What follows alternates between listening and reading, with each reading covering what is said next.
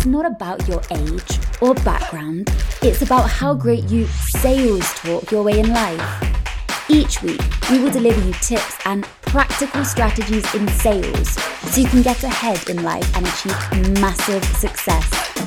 Welcome to Sales Talks PH with your host, Arthur Makagai Jr.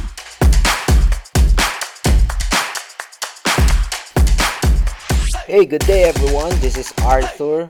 Welcome to our Sales Talk PH show. Today, I'm going to teach you kung paano mapa, mapa-shift or mapa-switch yung mga buyers nyo or client nyo from a competitors to your product. So, if you want to know more, this one's for you.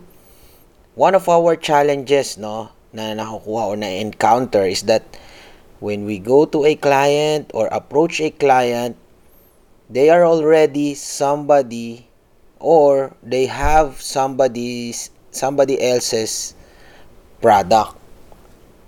Or may ginagamit na silang ibang brand. Right?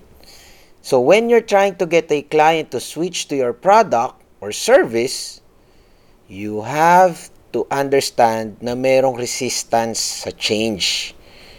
And in order to get them to change, kasi nga meron na silang ginagamit.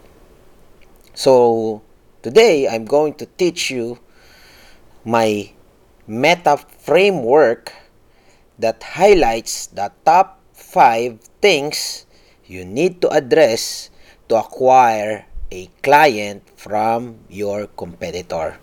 So let me explain first the meta framework and then I'll show you how you can use this para mapashift yung buyer mo or prospect mo or client mo sa products na meron ka or service na meron ka.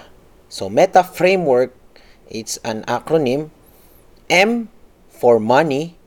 So this one is the cost of shifting or switching, no? Yung money, ano yung cost?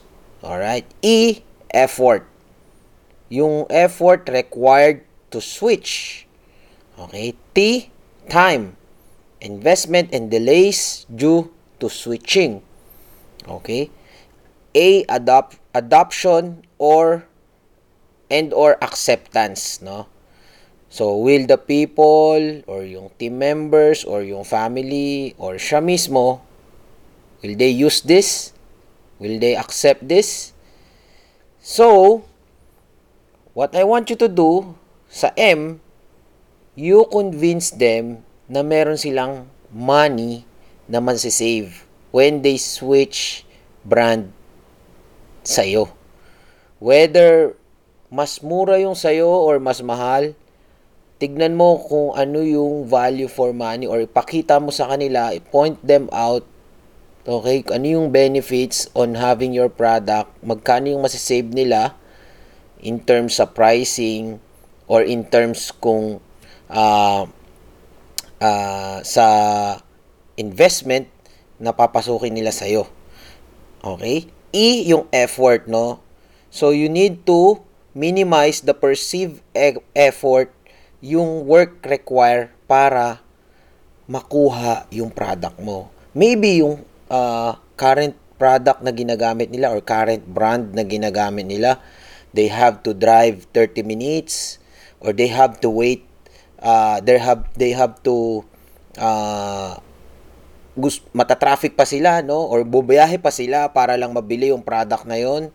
'Di ba? Gaano karami or gaano gaano ba kara, kalaking effort para makuha yung product na ino-offer mo? Door-to-door delivery ba 'yan? May home service ba 'yan? No, you get the idea?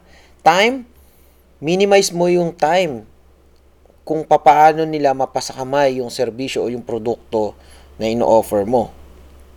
So, kung sa currently na ginagamit nila, 2 to 3 days bago nila makuha yung product or yung service or may pila, why not sa'yo, no? Make it readily available. Make it easier, okay, to buy from you. Maybe, I- I've seen a lot of this sa mga uh, stores, shop, yung, alam mo yun, yung maraming obstacle bago makuha nung nung tao, nung buyer yung product na gusto niya, no? Gawin mong madali, mabili yung product mo. Madaling makuha, madaling mapasakamay ng tao, mab- mabilis yung turnover. Okay, yung wala na masyadong mahabang pila. Ayaw kasi ng tao yan, yung nagaantay, no? A, adoption or and or acceptance Is it easy to use? Mas madali ba gamitin yung product mo? Araw-araw ba nila gagamitin? Gagamitin ba nila, no? So, demo demo demo it to them na madaling gamitin. Mag-enjoy silang gamitin, no? And lastly, the most important is ER. Okay, ER stands for emotional risk. Okay, this is very important, guys. Gamit uh, worried sila, okay? Worried yung client, worried yung customer, what will happen to them kapag nag pag nag-fail yung switch or yung shift. Okay, so you you need to discuss yung worst case scenario. Worst case scenario, uh, kung hindi gumana yung product or worst case scenario, uh, hindi mo pa deliver ng ganito, no? So, kailangan make them comfortable, no? Make them a champion na na sa decision na gagawin nila na mag-switch or mag-shift ng brand sa'yo. Okay? Sabi mo sa akin, this, is, this would be the best decision of their life, no? Make them a champion. Tama po yung decision nyo. Uh, encourage them, motivate them, no? When they make the switch na tama yung decision nila. Okay? So, in your presentation or demo, every time na nagdi-demo ka, nagpe-present ka, you need to address itong limang, okay, fr- itong framework na to, no? Yung sinasabi ko nga na meta framework you need to address them these concerns in order in order to get them to switch. That's it for today. Thank you for joining us. So uh, listen or watch us next uh, listen, abangan nyo po next week, next episode ulit. Uh, thank you so much sa mga sumuporta. This is Arthur. Take care guys. Have a great week ahead. Always remember to put your hustle on and keep it strong. Thanks for joining us this week on Sales Talks PH. Make sure to visit our Facebook page and please click notify or subscribe to the show in Spotify so you'll never miss a show. If you found value in this show, we'd appreciate a rating on iTunes.